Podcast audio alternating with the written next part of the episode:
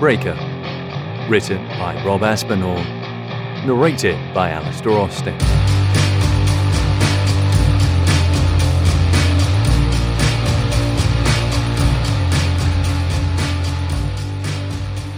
nineteen. I'm zipping along easy down the Parkway Road, cutting past traffic and hitting the motorway. The B M W is fast, and I see the airport signs already. This isn't my first emergency holiday, probably not my last, and I've got a couple of mates at the airport I slip a few quid to. There are ways to get in and out and bypass customs, ways to get on a chartered plane rather than one of the regular airlines. Strictly trade secrets. I turn up the radio. Neil Diamond, forever in blue jeans. Well, wouldn't you know it? Must be a good omen. I sing along. Might be the lack of sleep, but I feel happy as Larry. Nice car, too. It's a five series, tan leather, sat-nav, automatic. I glance across to the passenger seat. Cass is sitting right there in her jeans and jumper, tugging at a strand of hair. I jump out of my skin and almost total the beamer in the central reservation. I regain control of the wheel. "What are you doing here?" I ask her. She gives me one of those looks. "You know." "Know what?" "You promised." "Look, Cass, I didn't kill the kid." "No, you just sentenced him to death, that's all." "Come on, what was I supposed to do?" "Oh, I don't know," Cassie says, throwing out her arms. "The right thing?" "You don't know the business, Cass. Options don't come in black and white." "Watch that car," she says, pointing ahead. I turn my eyes to the road, just in time to undercut a red Punto, driven slow by an old woman who looks like Yoda. I rejoin the outside lane, glance across at Cass. She's not letting me off the hook. "If you're going to have a go at anyone, have a go at your mum. She's already on the hand shandies again." "God, you like a couple of kids?" Cassie says, shaking her head. "This isn't about mum. You made a promise, Dad, and now you're breaking that promise.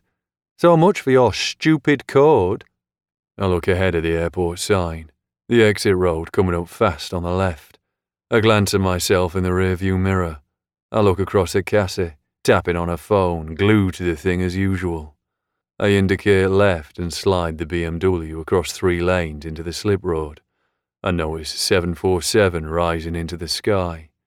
When I look again at the passenger seat, Cass is gone. Damn. The imaginings seem so real when they happen. I shake it off and get back to reality. I turn up the radio and sing along. This is the right thing to do. The only thing. No two ways about it. twenty. Detective Price called up a number on the speakerphone of the Mondeo. Rudenko answered.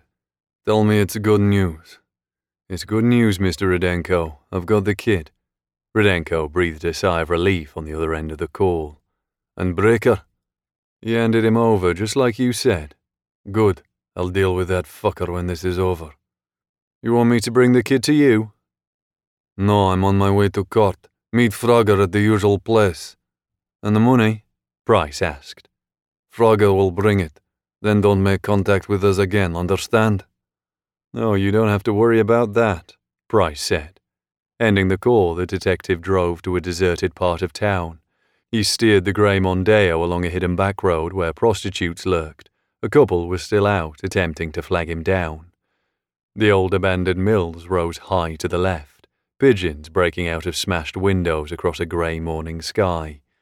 It had been a long night, a stressful one, but Detective Price could relax. He'd hand over Danny. The kid would disappear, and so would he once he got that money. He was tired of the police force, and who needed the full pension when Rudenko was handing over half a million in cash? Yes, one more little job and he'd be done with the force, the babysitting of witnesses, the criminal scum, the lot of it. As he pulled off the road onto a stretch of wasteland, Price thought he heard the sound of a speeding engine. He turned his head to the left in time to see the dark front end of a car. It came at him fast, ploughing into the front passenger side. The wheel jerked out of Price's hands as the Mondeo came to a sudden stop. He lurched forward in his belt and back against the headrest. The engine was still running, so he shook off the impact and put the car in reverse. Rudenko had screwed him over, Price thought. They were going to snatch the kid by force and keep the half a million. If he could escape the scene with the witness in the boot, he still had a chip in the game. But too late. Before he could back up the Mondeo, the driver door swung open. A huge, gnarled fist introduced itself hard and fast to his right cheekbone. As soon as the punch landed, Price's light went out. twenty-one. Danny Platt had only just found a bearable position when he was thrown sideways across the boot. He hit the rear of the back seats and bounced up into the parcel shelf. He landed on his right arm, pain shooting up into his shoulder. The car had come to a sudden stop. He waited in the dark, listening to the chug of the diesel exhaust. He heard a crunch of metal and a smash of glass. Had Price totaled his car? Danny hoped he had died at the wheel. His mum had taught him to forgive other people, no matter what. Even the gangs on the estate who had forced him into dealing down in the tunnels. The place where he'd seen Rudenko's man shoot Ken, the local bookie. Hate is like throwing dust into a strong wind, his mum always said. You know where the dust is going to end up. He knew his mum was right. Yeah, right now he hated Price, and he hoped the guy burned alive behind the wheel, even if it meant he had to burn too. It was probably better than whatever lay ahead. Panic rose inside Danny's chest again at the thought of what Rudenko's men were going to do to him. The boot was claustrophobic, there wasn't any air, and the handkerchief stuffed inside his mouth made it feel like he was suffocating. His whole body ached, the ties so tight he felt sure they were cutting deep into his skin. Danny tried to compose himself, to listen. He heard boots on concrete, the driver door opening. A pause, then the boot lock popped, footsteps approaching the rear of the car. The cop? No, sounded bigger, heavier. One of Rudenko's guys then, coming to get him. Shit, this is it, this is fucking it. The boot of the Mondeo opened. Early morning light spilled in. Danny squinted. He saw a large figure stood over him, a gun in his right hand. The man reached in with his left, ripped the neckties away from Danny's wrists and ankles, followed soon after by the tie around his mouth. Danny spat out the wet handkerchief. His brain screamed run, but his arms and legs were too numb to carry out the command. The man reached in again and grabbed him by the front of his hoodie. He hauled him out as if he weighed nothing. He put Danny down on his feet, legs like jelly. Danny looked up at the towering figure. It was Charlie, Breaker, or whatever he was called. What are you doing here? Danny asked. Thought I'd finish you off myself, Breaker said. Just to make sure. Danny swallowed hard and stepped back. Make it quick, yeah? Breaker paused a moment. He burst into laughter. I'm pulling your leg, you soft bastard. He held up the gun. This is Price's backup. Breaker guided Danny around to the front of the car. The black B M W they'd stolen in Chinatown sat sideways across the front of the Mondeo. Its right-hand side crumpled. The front end of Price's car even worse. Get in, Breaker said. We don't have long before he wakes up. Danny looked through the windscreen of the Mondeo. Price's head was off to one side, moving slow and groggy. Where are we going? He asked Breaker, walking around the passenger side of the B M W, the feeling returning to all four limbs. We're going to court, Breaker said. As if you still want to testify. Danny looked at Breaker, fear replaced by an anger coursing through every vein.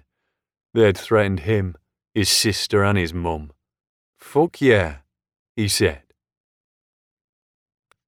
twenty-two. The driver door on the B M W was crumpled stiff. I force it open through brute strength.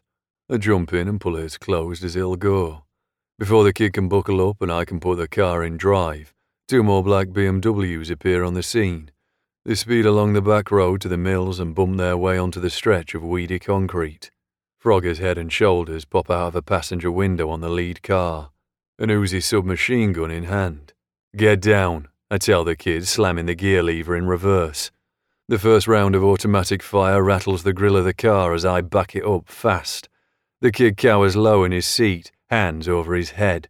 My door swings halfway open as I spin the B M W one eighty and stomp on the accelerator pedal.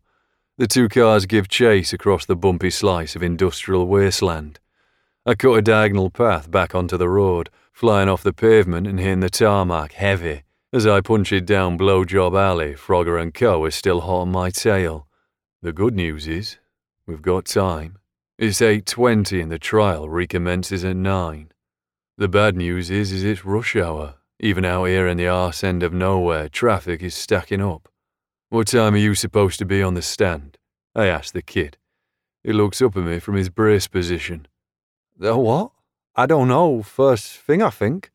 More gunfire rips through the air, cuts into the back of the B M W and punctures the rear windscreen and passenger wing mirror.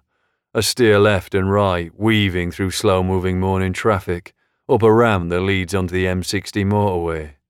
I squeeze every drop of juice out of the engine and fly off the slip road onto the main carriageway. I slice between a pair of H G V trucks and into the middle lane. I undertake the traffic on my right before jumping into the fast lane. I lean on the horn and flash my lights at the cars ahead. They're already doing a hundred, but I'm pushing past one thirty. The two chasing cars are making a good fist of keeping up, so I dive back into the middle and slalom left to right, a whisker away from writing the damn thing off. A stiff, roaring wind coming in through the gap in the crumpled door. A police chopper appears overhead in the distance. Blue flashing lights head down the next slip road. Price must have woken up and called it in. The traffic snarling up as we head towards the city. I'm forced to brake hard down to sixty. I lurch forward in my seat, no belt to hold me in place.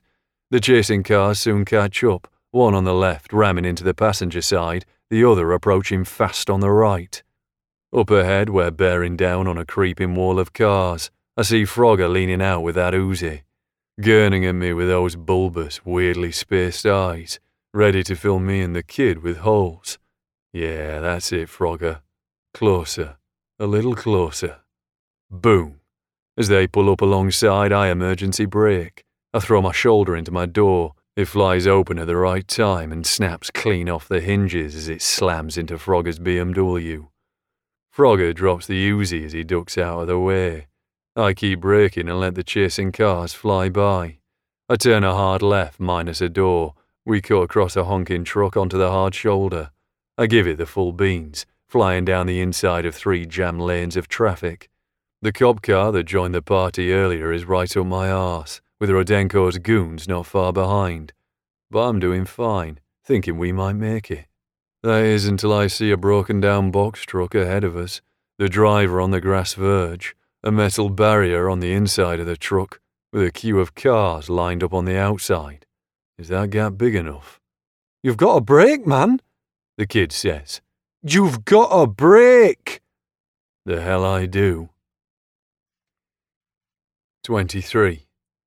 I go for it, veering through the tightest of spaces between the truck and traffic. I snap off a line of wing mirrors, including both of my own.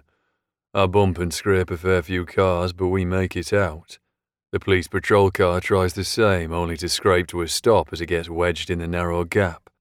I'm thinking that'll block the others behind, but in my rear view I see him fly around the inside of the truck. The bullets in the rear of the B M W confirm it. Now it's a straight race to the courthouse. We break off the motorway and onto the start of the ring road back into the city. I pull left up a slip road, overshooting a line of traffic queuing to make a left at the large roundabout ahead. I take the right lane and cut across the nose of a silver Honda. I swerve off the first exit on the left, causing a pile-up.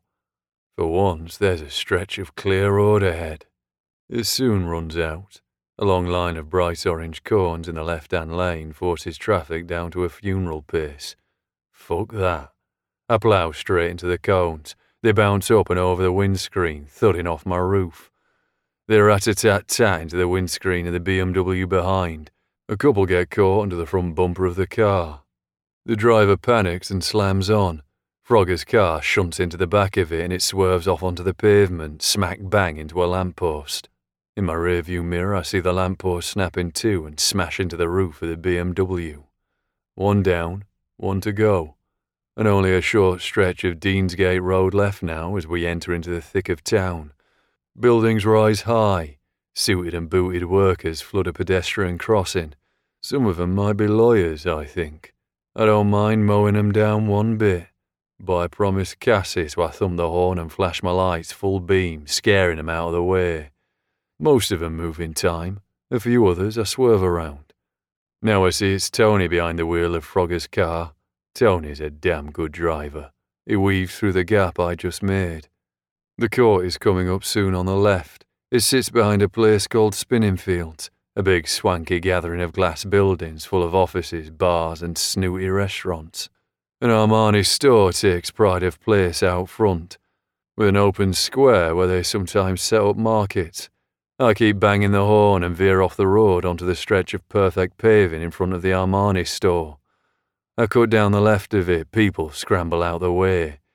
The kid shouts and swears as we come up to a large set of stone steps leading down to a lower level. "No, no, no, don't do it, man," he says. "Shut up and hold on," I say, braking hard. As the kid braces, I lock my arm stiff against the wheel. I am fucking Jason Bourne. We fly off the top step and bounce down the rest of the staircase. It doesn't go well. The impact mashes the front end of the car to pieces. I jar half the bones in my back.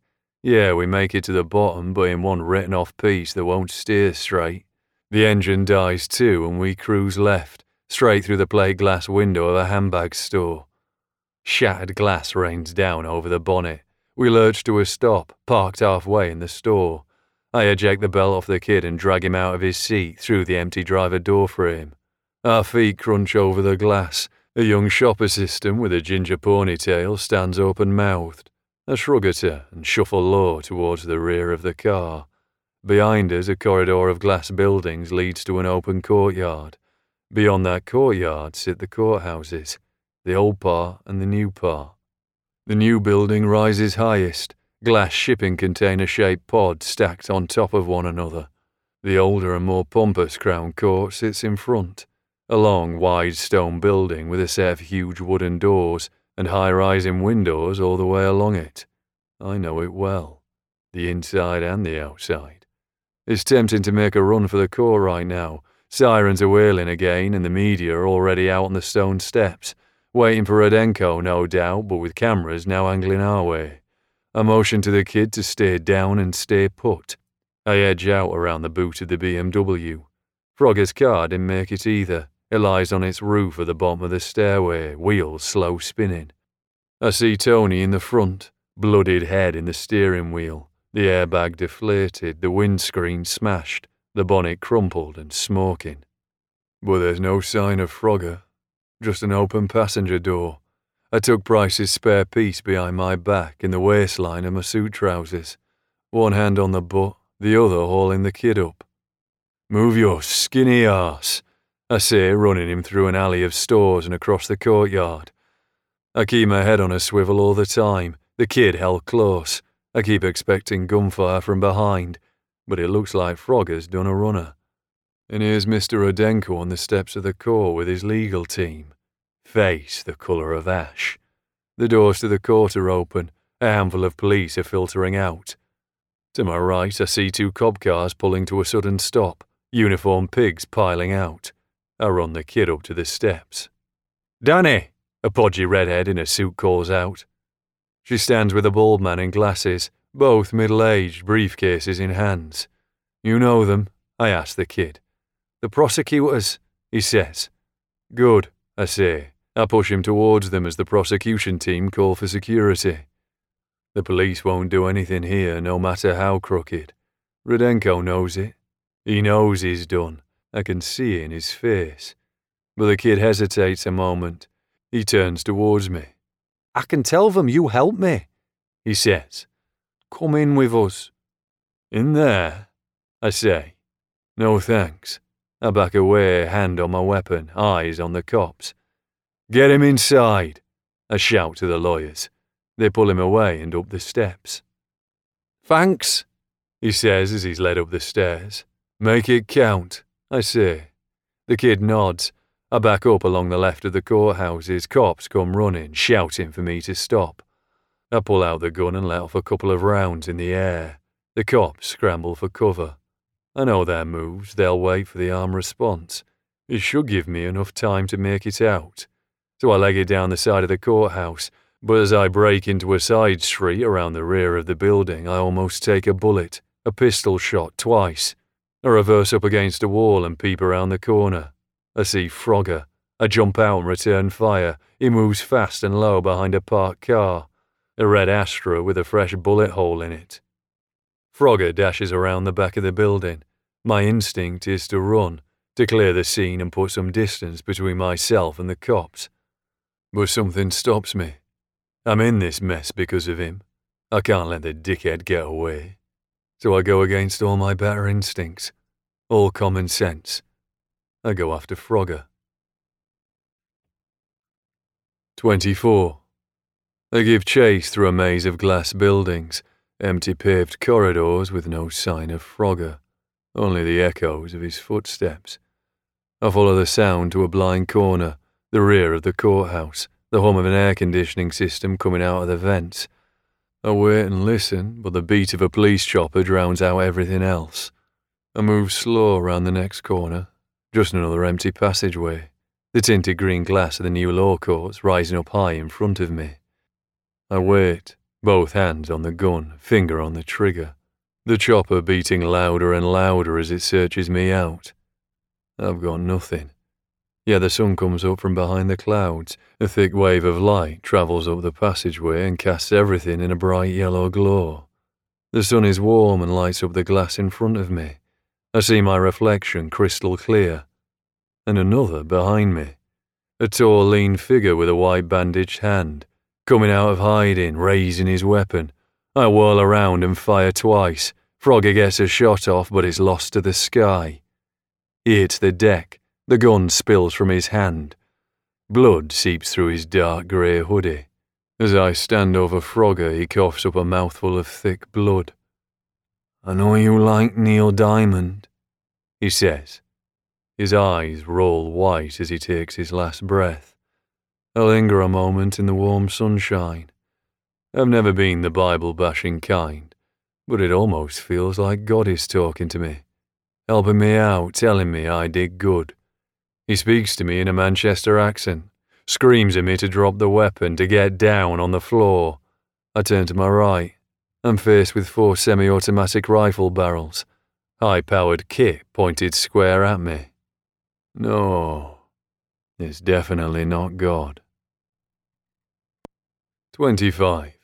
Four plainclothes cops stand in a line in dark blue Kevlar vests. They yell at me again to put down my gun. "Yeah, yeah," I say, setting it down slow. These arm response guys are so bloody twitchy. They keep yelling, but I know the drill. On the floor, hands on head, blah, blah, blah. Looks like I'll be joining Rudenko in the slammer, which means I'll have to kill him before he kills me. The cops have me cuffed and on my feet in no time. They march me round the front of the courthouse. The place is emptied out, cordoned off with all the main players inside, the doors locked shut and an armed guard outside.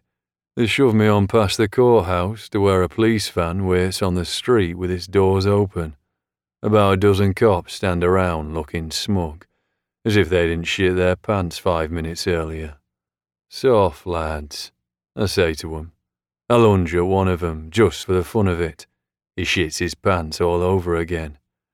Just as I'm about to step up into the van, a dark Range Rover pulls up with a blue and red flashing light on the inside of the dash, an unmarked pigmobile with the rear windows blacked out. A pair of suited detectives get out, a big ginger bloke and a leggy slender woman with black hair. They have their badges at the ready, pulling rank. The other cops aren't too happy. "What's all this?" one of them asks. The senior officer, by the looks of his silvering hair and swagger. "N C A, the woman says, also known as the National Crime Agency, the people charged with bringing down organised crime in the U K. "This is our arrest," says the senior officer. "Was?" the woman says, turning her nose up at him. A female copper with short black hair sighs in frustration. "Where are you taking him?" "It's above your station," the woman says as a partner takes me by the arm. This is a fucking joke, says a squat copper with a face I'd like to punch. I cock my head to one side. Do I hear stolen thunder? I laugh as I'm led away. The male detective opens the back door of the Range Rover. He pushes me up inside. The Range Rover pulls away from the curb, police vehicles and traffic making way. The female detective sits behind the wheel. In actual fact, it's Laura. Her ginger sidekick is one of Murphy's new goons. Speaking of the silver-haired devil, he sits to my right on the back seat, a big grin on his face. The cat who got the double cream. Sorry we're a bit late, he says, undoing my cuffs with a small key. I was short notice, I say, shaking my hands free of the cuffs. I would have called earlier, but it was a last-minute thing. I take it you got the young man to the courthouse on time? He's in there now. Rudenko too. I would have paid a lot of money to see his face, Murphy says.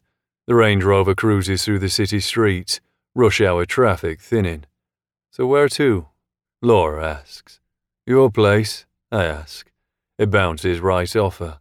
No, I'm never getting anywhere there. Can't go home, I say. Don't suppose you could sort me out with a new passport and a change of clothes, could you? Shouldn't be a problem, Laura says. You leaving for good? Why, are you going to miss me? Still nothing. That woman is dead inside. You know my offer's still on the table, Murphy says. Can't hang around here any longer, I say. I'm sure all that can be made to go away, he says as we pass by the tall glass monolith that is the Hilton Hotel. You know me, Mister Murphy. I'm like Switzerland. As I say it, Murphy choruses with me, like he's tired of hearing it. Well, whatever your philosophical leanings, he says, you're not neutral anymore. He holds my eye. I guess he's got a point. Working for Murphy would be the common sense option. Protection from the cops and Rudenko's mob. A change of pace and plenty of cash in my pocket. But I promised Cassie. Well, Charlie, Murphy says, raising a silvery eyebrow. What do you say? twenty-six. It's a typical Manchester afternoon. I walk with a rucksack over one shoulder, collar turned up to the wind, a few hundred quid in one pocket, a fake passport in the other. I see a bus approaching behind me, lime green. One of those small electric ones with its wipers on. A fine drizzle hangs in the air. The bus shushes past in the wet, straight past the bus stop. An old man just misses it. He sighs and takes a seat inside the shelter, opening the local paper. On the front page there's a headline next to an image of Rudenko. Surprise witness condemns mafia boss to life behind bars. The kid did good. Christ knows where they moved him. I hope it's somewhere better than the estates. I heard on the radio that Detective Price was on the run from the cops. They'll soon catch him. You know how I know? 'Cause he thinks he's smarter than he is. I smile to myself at the thought of him in the slammer with Rudenko. Around a corner into an alley. Something about helping that kid. I don't know. It felt good. In a way, no amount of booze, money, women, car nicking or school bashing ever has. It's like after forty odd years I suddenly woke up. I want to go straight. And not just 'cause I promised. You feel lighter when you do good, you know? I walk halfway down the street and stop at the side of a blue Mazda six. I look around me. The coast is clear. Yep. Today feels like the start of a new journey. Wherever I'm headed, I'm going to attempt to make a positive difference. Do something meaningful with my life. Be a good citizen, a good father, a good human being. Right after I steal this car.